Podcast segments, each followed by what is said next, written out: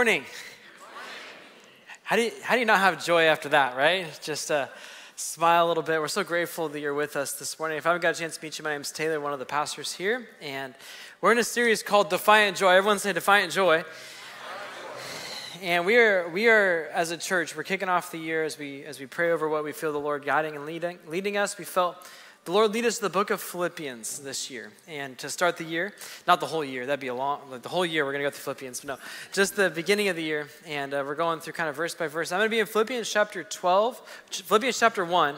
Get it together, Taylor. Philippians chapter 1, verses 12 through uh, 26. So we're going to read a few verses this morning. But how many know that the Lord wants you to have joy in your life? And we're going through this series called Defiant Joy because at the end of the day, the Bible says that we have a very real enemy who comes to steal and to kill and to destroy. And the God that created us, He has given us the Spirit of God, and one of the fruits of the Spirit of God is joy. And anything God gives us, the enemy is going to try and steal from us. And so, we as a church, we're going through this book on Philippians to say, you know what? What's true joy? What's real joy? How do we have joy in the midst of all of this? And we're standing up in defiance against the enemy of our soul, saying, that is not yours to steal, it's mine to receive in Jesus' name. And so, may we, as the people of God, as we study this morning at these few verses, may we lean into it, that kind of confidence. I'm going to kind of go verse by verse through this, and I hope that you'll allow the scriptures, even as, as I'm speaking, the Holy Spirit will kind of teaching you things. Even if it's different than what I say, the Spirit would be kind of teaching you what you need for this morning. Amen. So would you stand to your feet. We do this at Calvary uh, to read the Word and just to remind ourselves to respect the Word. Philippians is a, is a prison letter, is what we call a prison letter. Paul is in jail, and we're actually going to talk about Paul's jail experience a little bit this morning and Paul's perspective on it. And this is the only letter that Paul wrote that wasn't a correction. This is a letter of joy. This is a letter of, of thank you. Paul was in, in prison a number of times, and in this culture, once you go to prison, when you come out of prison, you would have been uh, not welcomed into certain contexts. And the church of Philippi still welcomed Paul into their community even after he went to prison and jail. And so, this is his letter saying, Thank you for your loyalty. Thank you for still believing that God's with me, God's for me, that God's using me in this ministry. And we're going to find out that Paul didn't go to jail because he committed a crime maybe in, in essence of what we would see. He maybe, but he was preaching the gospel, and the Roman Empire didn't like that he was preaching the gospel. And so this is where we find ourselves in Philippians chapter 1, verse 12. If you're ready, Sam, ready? ready? Here we are now. I want you to know, brothers and sisters, that what has happened to me has actually served to advance the gospel. As a result, it has become clear throughout the whole palace garden to everyone else that I am in chains for Christ. And because of my chains, most of the brothers and sisters have become confident in the Lord and dare all the more to proclaim the gospel without fear. Verse 15 It is true that some preach Christ out of envy, some out of, but others out of goodwill, but the latter do so out of love, knowing that I am put here for the defense of the gospel. Verse 17 For the former preach Christ out of selfish ambition, but sincerely, supposing they can stir up trouble for me while I'm in chains. What does this mean? The important thing is that in every way, whether from false motives or true, Christ is preached, and because of this, I rejoice. Yes, I will continue to rejoice, for I know that through your prayers and through God's provision, the Spirit of Jesus Christ, what has happened to me will turn out for my deliverance. I eagerly expect and hope that I will in no way be ashamed, but will have sufficient courage, so that now, as always, Christ will be exalted in my body whether by life or by death. For to me, catch this, for to me, to live is Christ and to die is gain. Verse 22 If I'm to go on living in the body, this will mean fruitful labor for me. Yet what shall I choose? I do not know. I am torn between the two. For I desire to be with Christ, which is better by far. But it's more necessary for you that I remain in the body. So convinced of this, I know that I'll remain, and I will continue with all of you for your progress of joy in the faith. Last verse. So that through my being with you, again, your boasting in Christ Jesus will abound on account of me. Let's pray this morning. Lord, I pray these verses on in your scriptures would come to life this morning. I pray that this wouldn't just be words on a page or words on a screen or words of me just talking, but or an intellectual experience or a lecture or just a, a good 30 minute talk. I pray these moments would be moments to engage with you Lord, we say as your church, speak, Lord, we're listening. Speak, Lord, we're listening. I pray you'd speak to each person individually for what they need to hear this morning and shape us to become people of joy. In a world that lacks a lot of joy, you have called us to be the people of joy, to step in to be the joy bringers into the places that you've called us to be. So may it be so. In Jesus' name we pray. Everyone said amen. Amen. You may be seated this morning. One of the things I get to do here at the church is I get to be a part of our, our college. We have an on site college here in partnership with Northwest University. It's called School of Leadership Essentials. And as a part of this, we have a number of experiences that we offer our students, some here at the church, and often sometimes we'll even take them to retreats. Or uh, we got to take a number of students uh, last week to a conference in Atlanta, a passion call, uh, a conference called Passion. Has anyone heard of Passion conference before? A few of you. How about has anyone heard of Louis Giglio? Has anyone heard of? Yes. Okay, there we are. Uh, he is the pastor that leads Passion Conference. And so we took a handful of our students, and uh, so we got on the plane. We went to Atlanta. We got off the plane, and we our first stop was Popeye's Chicken. Amen. And um, I'm a Chick Fil A loyalist. Like I love Chick Fil A, uh, but I don't know. Popeyes gave Chick Fil A a run for its money. I'm just gonna say, and it might be better than Chick Fil A. Just, just, just throwing it out there. Just uh, no booing in God's house, okay?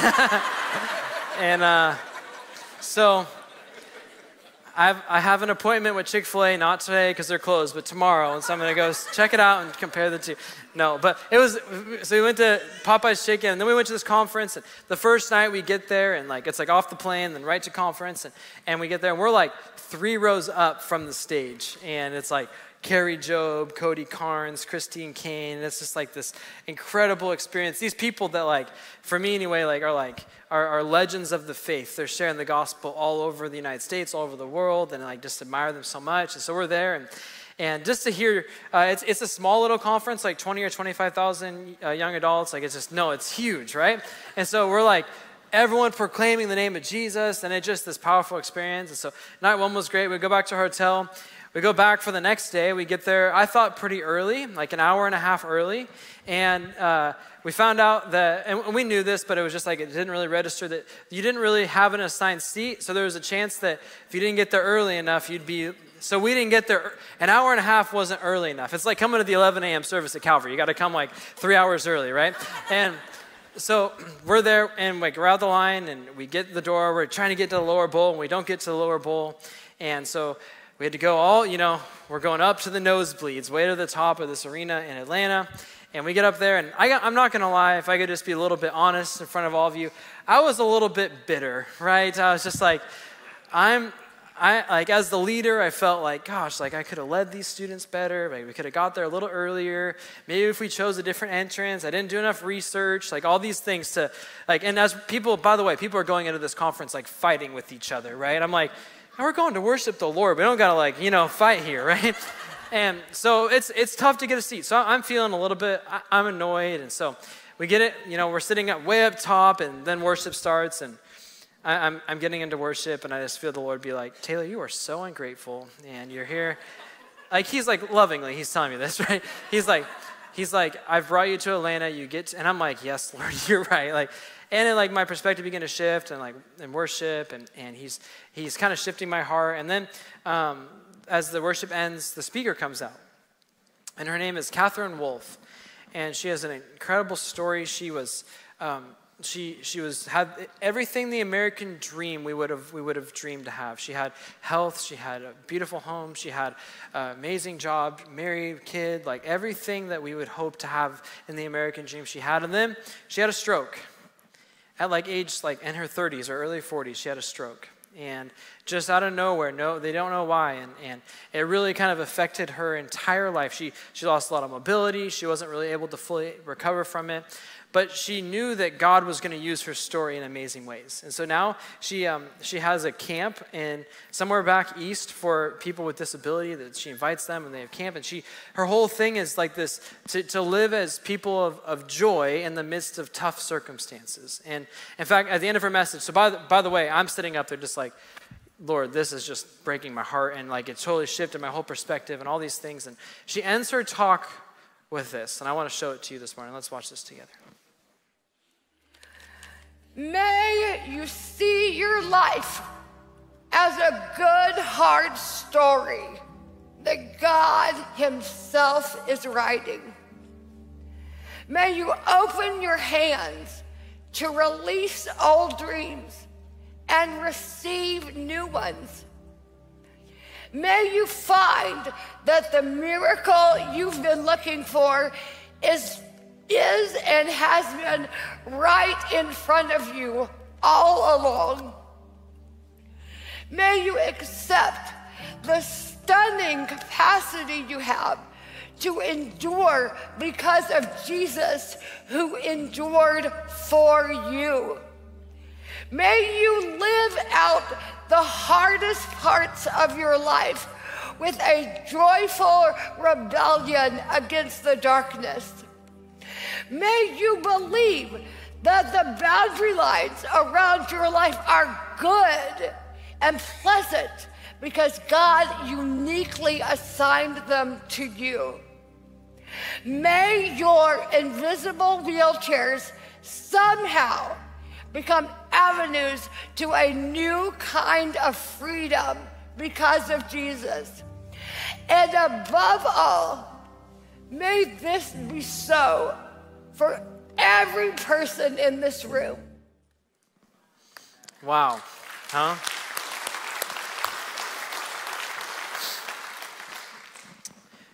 Her whole her premise of her talk was that some of us have wheelchairs you can see, but all of us have wheelchairs on the inside, invisible wheelchairs, things in our life. And I love what she said having a joyful rebellion, a joyful rebellion against the darkness. I think this is what we're going to find in Paul's story this morning as we read Paul's experience in Philippians chapter 1 and how God meets him. He has a joyful rebellion against the darkness, he has a defiant joy to say against the darkness. Paul's in jail. He's in miserable circumstances.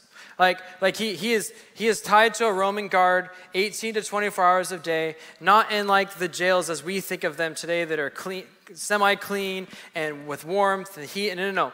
It, it's, not a, it's not pleasant conditions for Paul. He's there not because he deserves to be there, per se. He's there because of persecution.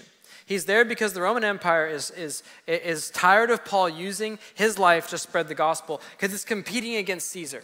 It's competing against the Roman Empire. So he's in jail, in chains, and, and, and he begins to write his heart. And here, here's what he says. We'll, we'll, we'll jump into Philippians chapter 1, verse 12. He says, Now I want you to know, brothers and sisters, that what's happened to me, why I'm here, has actually served to advance the gospel. And as a result, it has become clear throughout the whole palace guard and to everyone else that I am in chains for Christ. And because of my chains, most of the brothers and sisters have become confident in the Lord and dare all the more to proclaim the gospel without fear. So Paul, Paul, he's this is at the very beginning of this letter. He has a few opening things that Pastor Ray opened and talked about with last week, and incredible opening. And then he gets this point. He's like, I just want to let you know, the reason I'm here in jail is so that the gospel can continue to move forward. Aren't you just? I mean, would that be your perspective? For me, probably not. He's just there to say, hey, what, what's happened to me? And if you want to read 1 Corinthians 11, you can see all the things and the extent to Paul's suffering. Things like flogging and beating. He's been in and out of prison. He's been starved. He had death threats. And the list could go on. Yet, in the deepest core of who Paul, Paul is and the things that he said, he's like, all those things have happened so the gospel can move forward. Paul, Paul was so clear that the things in his life, were so that God could use the tough things and the easy things and the good things, no matter what it was, all of it was being used so the gospel can move forward. So he's like, hey, I'm in, I'm in prison now, I'm in jail, and I'm tied to this, to this palace guard. Now, who's the palace guard? This would be like the Secret Service today. This would be like, like the highest of the high, super trained. They're like, we got to make sure this Paul guy never gets out of jail, so we're to put the palace guard with them. He's like, sweet, love that the palace guard's here. I shared the gospel with all the palace guard. in fact, he's like, you know what? Uh, I wouldn't have probably had a chance to share the gospel without, the pal- without being in prison next to the palace guard.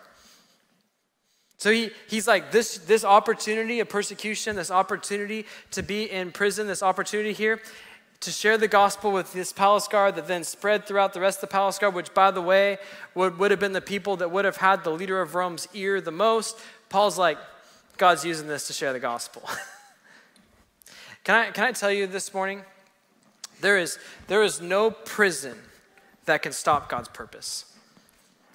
There is no prison that can stop God's purpose. And, and here's what I know is that there's some people in this room this morning that you are in a prison of some sorts. You're chained to something of some sort, some circumstance, some difficulty, some relationship, some anxiety, some addiction, some worry. And it's hard. And Paul doesn't negate that it's not hard. it's hard. Katherine Wolf, her whole message was talking about how hard it was, how difficult it was.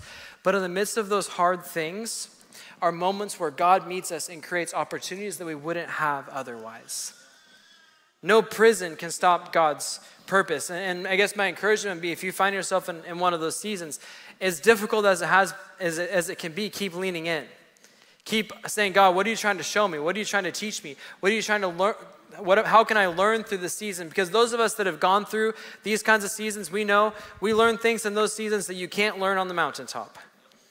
You learn seasons in the valley that you cannot learn on the mountaintop. And there are things on the mountaintop you'll learn that you won't learn in the valley, but I, I just dare to say some of the things in the valley are the things that are the hardest to learn, but they're most important for us to learn. No prison can stop God's purpose. So not only, not only did the whole prison guard and all the people that were there hear about Jesus, Paul says because he was in jail, all the followers of Jesus in Rome were living with more confidence. All the leaders were speaking with more boldness. They weren't speaking courageously. They were speaking with, with, with, without a fear. They were speaking with a courage. And, and I, think, I think maybe what it did for these followers of Jesus in Rome, after hearing Paul's in jail, what it, what it did for them is it helped them realign their priorities. What it did for them was be as, as they saw Paul suffering so well in prison, if I can say it that way, when they saw Paul suffering so well in prison, they said, you know what? I need to get my priorities straight. Is Jesus the main thing in my life as well? In fact, I love this passage of scripture in Acts chapter 16. It's another moment when Paul's in prison. Here's what it says on the screens. And after they had been severely flogged, they were thrown into a prison. And you're like, Taylor, you're going to talk about Paul in prison all morning? Probably. And the jail was commanded to guard them carefully. Verse 24. And when he received these orders, he put them in the inner cell, and he fastened their feet in the stocks. Verse 25. And about midnight, Paul and Silas were praying and singing hymns to God, and the other prisoners were listening to them. So in one jail, just keep it up on the screens, but in one jail, Paul is, he is, uh, he, his, his ministry is to the palace guard, and this jail, his ministry is to the other prisoners. Wherever you're at this morning, there's a ministry. Wherever you're at, there's an opportunity to share. Verse 26. And so suddenly there was a violent earthquake that the foundations of the prison were shaken. And at once, all the prison doors flew open, and everyone's chains came loose. So then the jailer, who was sleeping on the job, woke up. And when he saw the prison doors open, he drew his sword, and he was about to kill himself because he thought the prisoners had escaped. But Paul's like, No, no, no, no, no, don't harm yourself. We're all here. And the jailer called for the lights, rushed in, fell trembling before Paul and Silas. He brought them out and said, Sirs, what must I do to be saved? And they replied, Believe in the Lord Jesus Christ, and you will be saved, you and all of your household. And they spoke the word of the Lord to him and all the others in the house. At the hour of the night, the jailer took them and washed their wounds, and then immediately he and all of his household were baptized. Don't you love this? Paul, I'm in jail, so I'm just going to start worshiping. We'll see what happens. Silas, come join me. And they, they begin to worship. They begin to just to give praise to God. God sends this earthquake unlooses their chains, opens the door, and Paul's like, actually, hold on, I don't think we should walk out yet. Not me, I'd be like, I'm out of here, right? Paul's like, hold on. So then the, the jailer who was, he's like, he was saved. He got saved because Paul realized his moment in prison wasn't a moment just to waste, but a moment to use. No prison can stop God's purpose, church. Whatever you're up against today, may you know that God is more powerful, that God is stronger, and He will not waste a hurt. He will not waste a season of discouragement. God will walk with you through that. And everyone say amen in that.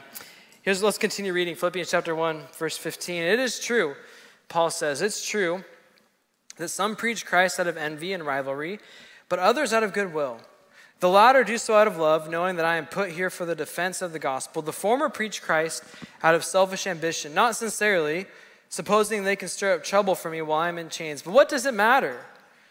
The important thing in every way, whether from false motives or true, Christ is preached, and because of this, I rejoice.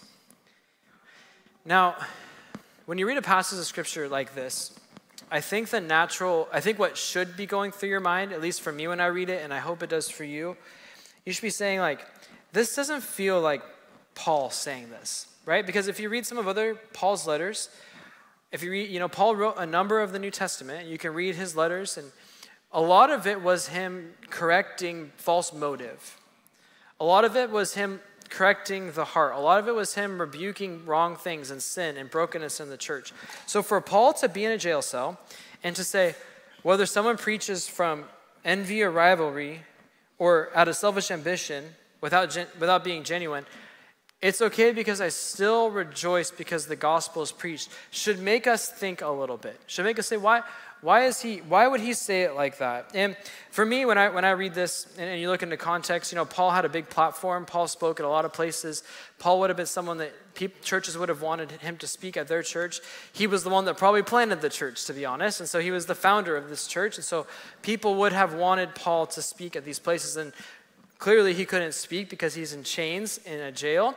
And so all of these leaders were standing up. There was a leadership vacuum. And all these leaders were stepping up, but they were stepping up and preaching with the wrong motive. They were preaching against Paul's message. They were preaching against Paul's heart. They were preaching their own version of the gospel. And Paul had the character and Paul had the wherewithal to know in the midst of this, there is no human that is going to take down the church. There's no human motive that is going to take down the gospel. The gospel, the Bible says that the, when the word of God goes forth, it will not return void. And so, in other words, on the screens, no motive is more powerful than the message of the gospel. That even if someone has wrong motive and the gospel is preached, how many know the gospel and the truth of the gospel is more powerful than the person preaching the gospel? In fact, the Bible says this isn't by human wisdom or human strength or human knowledge. The power is in the gospel. And this is what God does God uses those moments, motives matter, God uses people even if their motives are wrong, but I promise you this God does not keep people in leadership if their motives are wrong forever. God loves his church. And God will do anything to protect his church and to keep his church holy. And God will use broken people. And God will, how many know God can use any circumstance to, to, to send the gospel to people? I know lives have been changed through wrong motives time and time again, but at the end of the day, God will always remove people with wrong motives in leadership. I believe this. Now, this doesn't mean perfection. Are you with me this morning? Because if there's, if you're looking for perfection, sorry, I'm not that guy. I don't know anyone that is, right? No perfect people allowed at Calvary. But what I love about our teaching team at Calvary, what? What was so funny? I'm not perfect. okay. um, but what I love about our team here at Calvary, Pastor Daniel, Pastor Ray, and I know these two men very well, is we love you more than we love preaching.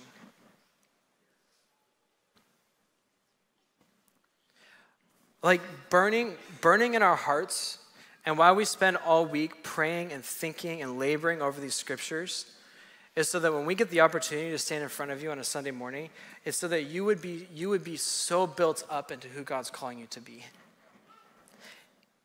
And for me, if my motive is ever anything again, I, I pray God takes me out of this.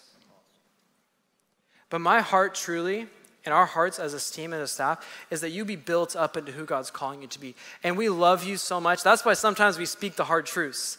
And sometimes you go to church, like, I feel like Pastor Ray was talking directly to me. He, maybe he was because the Spirit put something on his heart and he loves you enough to say the hard truth. right? And so maybe so that in motive, and it's easy, like, it's easy to, to look at the guy on the platform and say, yeah, let's make sure that Pastor Taylor, because he's the one that's speaking, has right motive. How about you, though, in sharing the gospel? Do you have right motive in sharing the gospel? In your workplaces where you go and the places that God's calling you? Because uh, maybe you, hopefully we can agree with this, that the only time the gospel is to be proclaimed is not just at church, amen, right?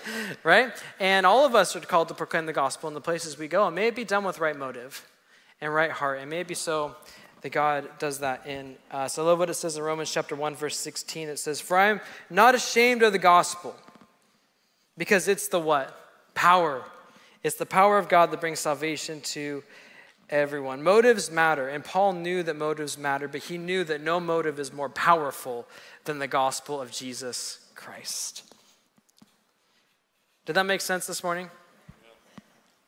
Good. Hopefully, at least Jesse was with me this morning, which is great. Thanks, bro. Let's keep reading. Philippians chapter 1, verse 18, these last few verses this morning. And yes, I will continue to rejoice. Paul just keeps on rejoicing. I will continue to rejoice, for I know that through your prayers and God's provision of the Spirit of Jesus Christ, what has happened to me will turn out for my deliverance. I eagerly expect and hope that I will in no way be ashamed, but will have sufficient courage, so that now, as always, Christ will be exalted in my body, whether by life or by death. Verse 21 For to me, to live is Christ, and to die is gain. You know what Paul had? Paul, Paul didn't just know that the message was more powerful than motive, and Paul knew that no prison could stop God's purpose. What Paul had is he had this confident, everyone say confident. He had this confident expectation of God's deliverance. So Paul knew in this jail cell, Paul knew that God was going to deliver him regardless. Paul knew that if he was in if he was in jail and that he lived the rest of his life in that jail cell, that God was going to deliver him to be in heaven with him one day.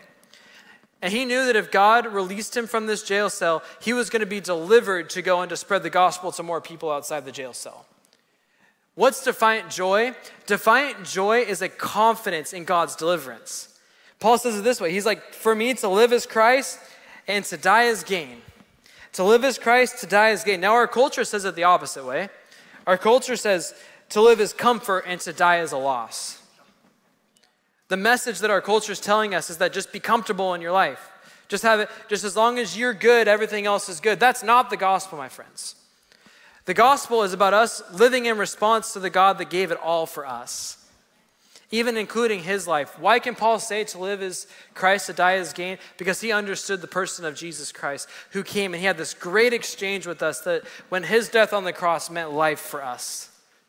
That when God died, He died the death that you were supposed to die and I was supposed to die. And the exchange, He gave us this resurrection life that we sang about this morning. So, why could Paul say to live as Christ, to die as gain? Because he understood life in Christ. He said, life in Christ. What's life in Christ? Life in Christ is all the promises of God are yes and amen. Life in Christ is that He has come that I might have life and have it to the full. What's life in Christ? It's that He's given me every breath in my lungs, so the least I can do is worship Him with the breath that He's given me. What is life in Christ? Life in Christ is He has given me a love that the world cannot comprehend or understand. It's, it's a love that, because of Jesus on the cross, nobody can take away from me. Life in Christ is something more valuable than a billion dollars to have a relationship with Him. A life in Christ is to abide with Him and experience the fullness of Christ. In fact, another way in Colossians, Paul describes life in Christ as being hidden in Christ. He says, when you, when you go into relationship with Jesus, you have been hidden with Christ. That all the blessings and the, the fullness of God, and when you're in relationship with Him, are yours. Whose strength are you living in this morning? Are you living in the strength of you, trying to live out the Christian experience in your strength? That will last about 10 minutes. But I promise you, if you live in God's strength and this abiding strength that comes when you are in Christ, in Christ, like just choosing every day to say, All right, God, this, this life is yours. You've given me another day. Help me to number my days. Help me to know that I, I, I'm not going to be here forever, but the days that you give me, I want to live life in Christ. I want to live every day as if it's the last day. Live every day as if, like, what's my legacy? What's God going to use me for? This is why Paul, in summary, could say, To live is Christ, to die is gain. Because he knew and he was confident in God's deliverance. He knew that regardless of what his life looked like here, God was going to use it because no prison could stop his purpose. And no motive was more powerful than the message of the gospel. And yes, he had this expectation that God was going to deliver him. He was going to, use him. He was going to get him maybe either out of the bondage of chains or he was going to deliver him to be in heaven. And church, that's worth living for today. Knowing that you have an eternity to look forward to absolutely changes the way you live on earth. Does it not? Paul says in other places, he says, if we live our lives and forget about eternity, we as followers of Jesus are of most people to be pitied. If this is all that we're here to look forward to, is just 85 or 105 or 155, depending on how long you get to live on this earth. It's not all there is. This is just kindergarten in comparison to what God has for us later. So maybe so. We live like we live like Paul. This is regardless. Put me in chains. Can you imagine how frustrating it was for the Roman people with Paul? like this guy just keeps spreading the gospel everywhere. Put him in the most secure prison ever. They put him in prison. He's like, "Yep, chain me up. That's great. Awesome. Love it." Hey, all the prison guard. I want to make sure you all know about who Jesus is, right? Tells them all about Jesus. They're like, "Gosh, like okay, maybe we just need to kill Paul." He's like, "Sounds good. To live is Christ. To die is gain." Right? And they're like, what do we do with this guy? But he got it. Like the gospel had such a power on his life, he got it. I'll end with this story this morning. There's a, there's a monk. His name is Telemachus. This is in the fourth century AD in Roman era.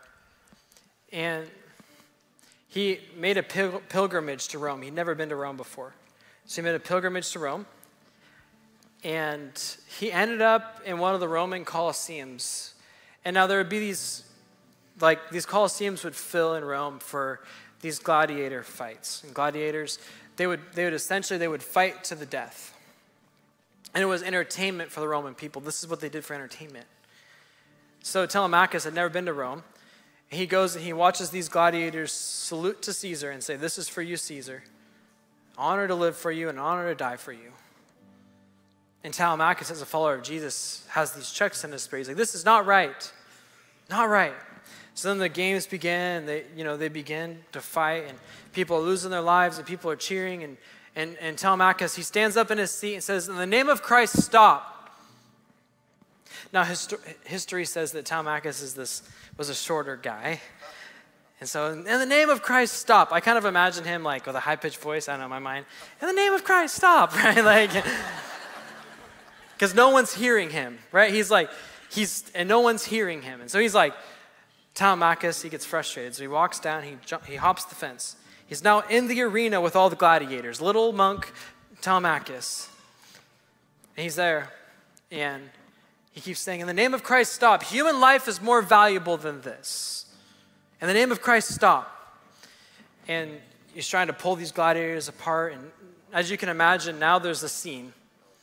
All the people are saying, Kill him, kill him, kill him. So he gets in the middle of one of the gladiator swords, and his life was ended. And history says his last dying breath was, In the name of Christ, stop. In the name of Christ, stop. Well, then according to the history, that everyone was silent because this little man caused them all to say, Is this really right?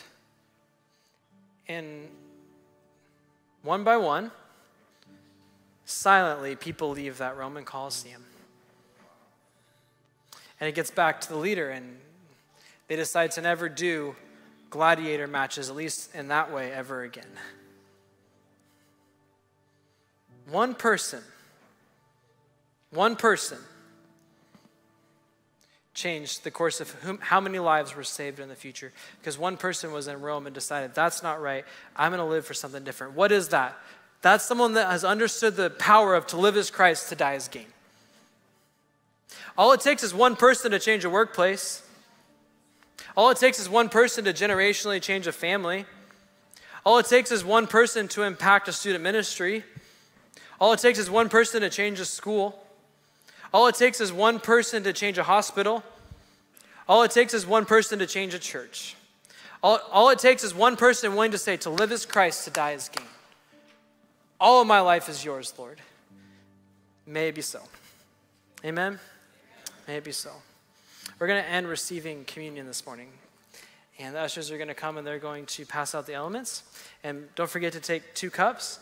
And this team is going to sing a song over us this morning, and then uh, I'll come up and I'll lead us through communion in just a few moments.